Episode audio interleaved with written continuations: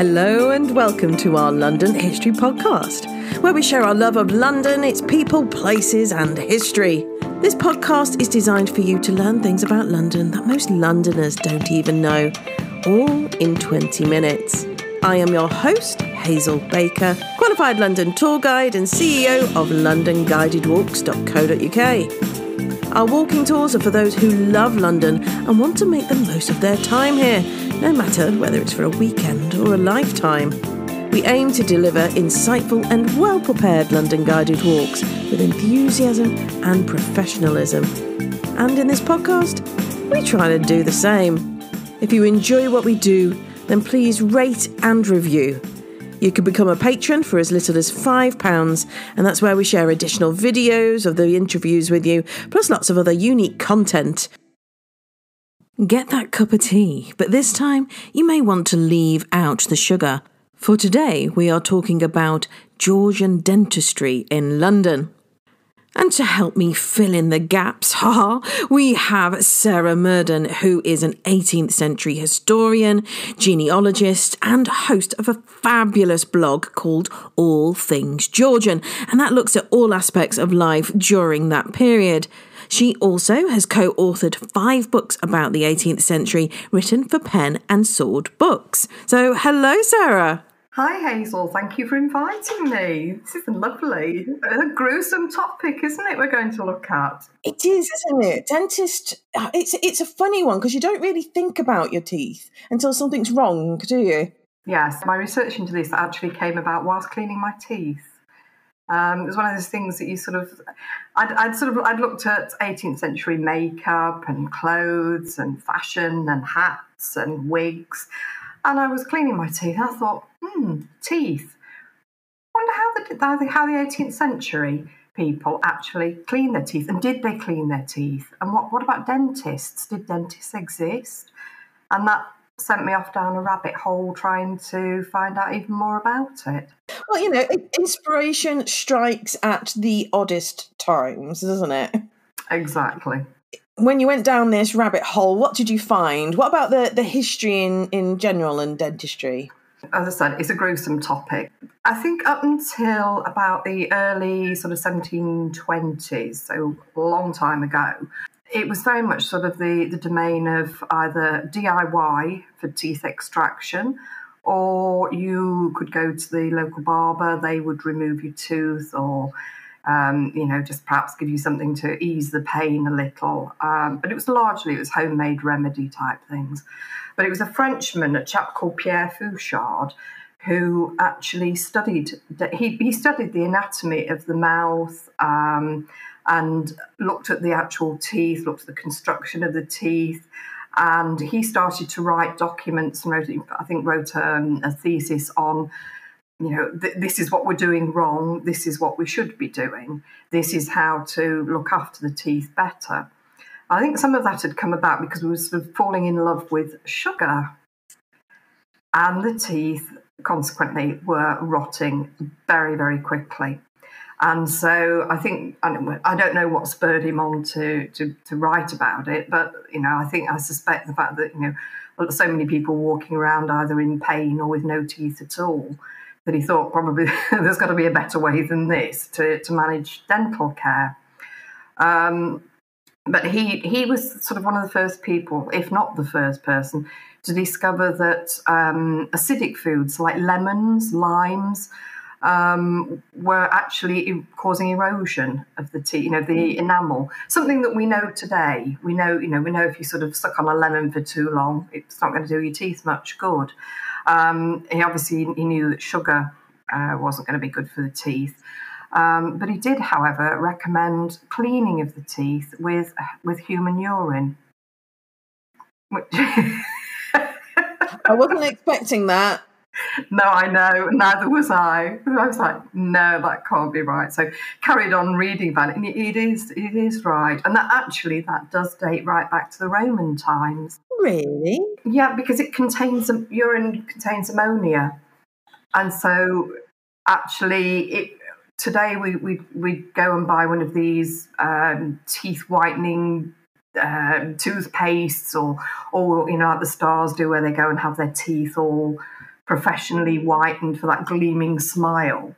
Um, well, apparently ammonia used to work equally as well, but I really, really wouldn't recommend it. But they use it like a, a mouse mouthwash then? They could use it as a mouthwash, or um, at that stage, as I understand it, uh, certainly in the early 1720s, people used um, just a cloth.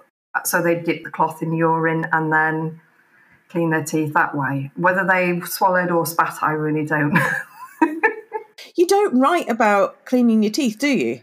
No. You know, it's just one of those things every day that you do and you assume that everybody does it the same way as you. Yeah, so absolutely. Mm-hmm. And I read somewhere, and, and I have to admit, it was my own thought that when you look at 18th century portrait painting, you don't mm-hmm. see teeth. You don't see anybody with that big smile, do you? No. And I and I did wonder then whether that was actually because they either hadn't got any teeth or because their teeth were really rotten. Mm-hmm.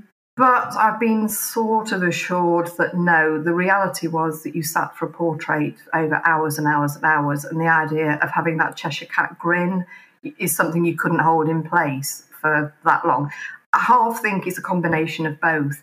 But then, if everybody, I suppose the, the argument is if everybody had bad teeth, then really you weren't going to look any worse than the next person from the point of view of having your portrait painted. So I don't I don't know which is fact and which is, is fiction really. But I did did read that in um, around sort of Spitalfields area there was some research, some excavation work done. I'm not quite sure when it was. You perhaps know more than I do. Um, but the bodies that were dug up, um, ones that were between sort of 17 and 1800s, 80% mm-hmm. of the people had cavities in their teeth. So it gives you some idea of just how rotten the, the people's teeth were at that time. And the, when you London produced um, a, a, document that used to go in the paper, newspapers regularly and in journals and things that actually talked about the mortality rates. Um, but say you've got 12,000 people that died, a good sort of 40% died, and it just says dental against the, de- the cause of death. There were there would be a few with, with, with cancer. There would be a few that were accidental. There were a few that took their own lives. But there's a really high percentage of people that were actually dying from dental. So I, I suspect that if you think about it, the eating of sugar and sweet stuff was going to rot their teeth the lack of dental, of proper, what we would call dental care today, mm-hmm. um, the teeth would just rot. And also, you've got to bear in mind that the when they did start using something akin to the dental tools that we use today, they um, weren't sterilised. You know, we, we put so much stress today on the hygiene. You know, we, we went through a phase of having an autoclave where we, you know, all the metal dental tools went in and they were sterilized on an overnight process so that you knew the next day that, you know, these tools that were going into your mouth were going to be clean. Soon as you'd been treated, those tools were taken away into the autoclave and they wouldn't be used till the next day or whatever their process was. And now we're into uh, disposable uh, equipment because you know, we can't take any risks. You know, you think about it in the 70s and 80s, you've got risk of, of HIV. And so that kind of was starting to change the way in which dentistry or modern dentistry in our, in our lifetime has changed. Um, so if you think back to the 17 and 1800s, hygiene was really poor anyway. Um, and most people perhaps would sort of, you know, have a, a superficial wash of their face and their hands, and that would be about it and dent- dental treatment open wide, and in went the tool, and they would just remove the offending tooth without. They wouldn't have any sedation. Was another thing. So it was a case of, um, you know, perhaps something like gin, or they did have opium, but that would be the sort of, you know, that would be the closest thing to a form of anesthesia that existed. So, you know, if you wanted any form of pain relief, then that and laudanum was around as well. So, which was just not would basically knock you out. But I came across um, a letter written by Queen Charlotte, George III's wife, to um, what would become Prince, uh, well, was Prince George became George IV. Um, and it was a it was a letter about all different family things. But in it, she actually put that um, uh, I'm sorry I haven't been in touch earlier. Um, I've not been feeling very well. I've had three hours dental care or dental treatment. Can you imagine sitting there for three hours? So whatever it was, it, she, I, I frantically sort of tried to find further letters to, uh, you know, before to say she was having it done or after to say what she'd had, but I didn't find anything. But um, I can't imagine many procedures today, other than major dental surgery, um, you know, like some say a, a full extraction, that would warrant that length of time sitting there having your teeth pulled and fixed, etc. It was pretty, yeah, pretty gruesome stuff, really. Unhy- so we so we've got clean them with urine. We've got the fact that the, the tools are unhygienic and not clean and, and not sterilised in any way. We've got the pain of having it done. It was pretty awful, really. Came across one chap though who um, opted for the DIY method, and he got a piece of cat gut and tied it around the offending tooth. Um, put a bullet on the other end of the, the, piece of cat gut. He's got one bit attached to the tooth, one bit attached mm-hmm. to the, the, with a bullet round it. Put the bullet into the gun, loaded that with powder, fired it, and out flew the tooth. I've no idea whether that's true or not, but it was reported. So I'm kind of you know, unless it was one of these sensationalist newspapers. Think it was really. I, and then I, I, can kind of imagine if you think about it, if you're in so much pain, you're kind of going to do anything really, aren't you, to relieve yeah. that?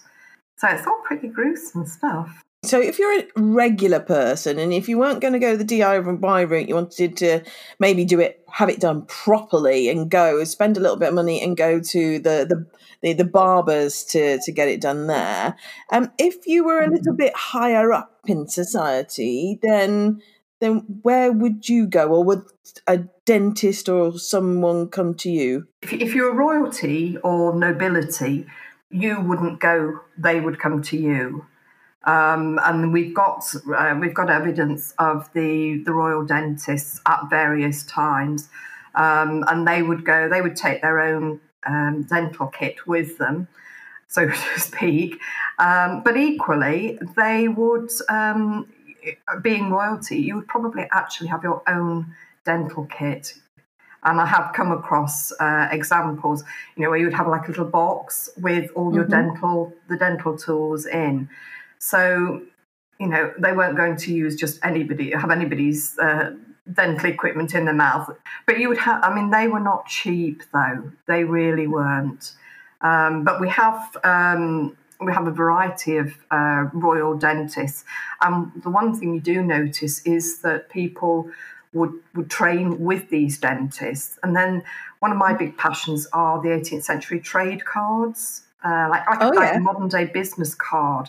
So you'd come across trade cards for people, and it would say trained by um, Thomas Berdmore, uh, by royal appointment to King George III. And people like that. Um, and Berdmore was, um, who was he? He was Margaret Court in Westminster. Mm-hmm, was where he mm-hmm. was based. But obviously, if the court summoned him, then he was going to go to the court. But of course, they would have um, the nobility visiting anyway. Um, that you know would perhaps go to them. The lower down you were, the more you would actually go to their place of work. Um, mm-hmm. There were a lot of dentists though that sort of did their training in London and then uh, would live in London, but then advertise in the newspapers to say, uh, "I will be visiting Bath, you know, perhaps during the, the sort of season. Um, should you wish to have an appointment with me, then I, you know you, you, can catch me at this address, sort of thing. So they they knew where the nobility went for the seasons, and mm-hmm. they would make a point of advertising the fact that you know if you want to be treated, I'm going to be there, so come and see me. Oh, that's good business, so they, were they were quite canny, and um, another one, they were good sales reps as well. Mm. That's one thing you, you do see a lot of. Are there um, adverts in the newspapers saying, uh, I, I don't just fix teeth, uh, I'm also a chiropodist. So they didn't get those two mixed up. Um, and were we calling them dentists at the time? No, we called them operators of teeth. Ooh. That's what they were known as. It's quite posh, actually, isn't it? An opera- I'm an operator of teeth. That sounds so much better. It does, doesn't it? so, I mean, tools. Oh, goodness me. I mean, they, they had all the tools, actually, had all a lot of the tools that we still use today. Um, but my favourite one of all, um, if we're kind of going for really gross, would have to be the dental key. The nearest thing I can describe it as is a a very basic corkscrew, you know, you pull out a bottle, a, a cork out with. Um, basically, you you would screw the key into the tooth and then pull. It's just an absolute horror show, really. But you know, I'm guessing the fact that somebody invented it, it, they obviously thought it was going to work. And it probably did. I can only imagine what it must have been like with no anaesthetics and trying to remain in that position as Queen Charlotte did for like three hours at a time. It's been horrendous. But toothbrushes, that was another that's another story in itself. William Addis was uh, from Clerkenwell, and around the sort of the story goes that around the sort of 1770s, he was involved in a riot, found himself in jail. Whilst he was in jail, he was thinking about about his he wanted to clean his teeth or something, mm-hmm. and so he um, managed to find a piece of bone from left from the, the food that they were eat or that they were being given in prison, and he sort of fashioned that somehow into like a handle. Um, and then managed to get some bristles from one of the yard brushes from one of the guards and put those some I, I don't understand quite how he managed to do all this but he, he apparently put these bristles into the end of this bone mm-hmm. and hey presto you have a toothbrush when you start to look back at adverts um, back in the 1750s there were brushes for teeth for sale and they would cost sixpence which is not not a lot even it's not a lot even then i think he, i think now it's about three pounds in modern money so it's not, you know, they weren't a prohibitive price. And that makes me think that some of this was a great marketing tool by William Addis at the time. And then they had things like gum opiate, which I'm thinking was probably something um, that they would uh, have used to for, for toothache, perhaps for children to, to rub it on the gums when they were teething. So there were lots of sort of there was a lot of progress made from going back from sort of Pierre Fauchard in sort of 1720s, um, you know, really up to today. Um, you know, you could have implants. You could the, some of the tools were the same. Um, they the, they had ways of of using an anaesthetic, albeit not something that we think was at all appropriate today. Um, you know, so in, in some respects, we've not moved on very far. In other respects, we've come a long, long way in terms of the hygiene and the, the pain relief and things. Um, the other thing I must point out is female dentists. Um, Mrs. Catherine Madden, she was at West Smithfields in the 1790s. Mrs. Lewis and husband, but it's in her name, from Bath, they would travel to London where they would be at Miss Hardwick's Muffin and Lace Warehouse on Marylebone Street. So they were advertising for their clients to, we're going to be in London, come and see us. And then we've got Mrs. de St Raymond at 9 King Square Court in Soho, and Mrs. Hunter on Great Titchfield Street. She was a dentist and a beautician. How cool is that? So you're going to be beautified and have your teeth done at the same time. She specialised in women's and children's dentistry um, because she recognised that um, that perhaps the pain threshold and the way that you wanted to be treated was different between men and women, and obviously for children. So and she had a fixed price tariff for women and children. I came across, I think it was Catherine Madden's uh, business card, um, because I do have this sort of penchant for going back looking at business cards, and that's often how the blog posts, some of the blog posts come about, um, and others just focus mm-hmm. trade cards because I love them because they're not like our sort of boring business cards. Here's my card. They would be, you know, very detailed and uh, very creatively uh, drawn. And Catherine Madden's was one that jumped out, and I thought, oh, I wonder whether there were any other female dentists. And sure enough, there were quite a few. So yes, so that's kind of a, a very, very quick run through dentistry. Wow. Well, I think uh, everybody will be, uh, as you said, getting up now and going to, to clean their teeth just for be sure. well, Sarah, thank you so much. That's absolutely fascinating. You've got me going now, and I'll probably find my own rabbit hole to jump down. You can find the link to Sarah's All Things Georgian blog on our show notes, as well as links to her books as well. Hope you've enjoyed this one. I'll see you next time.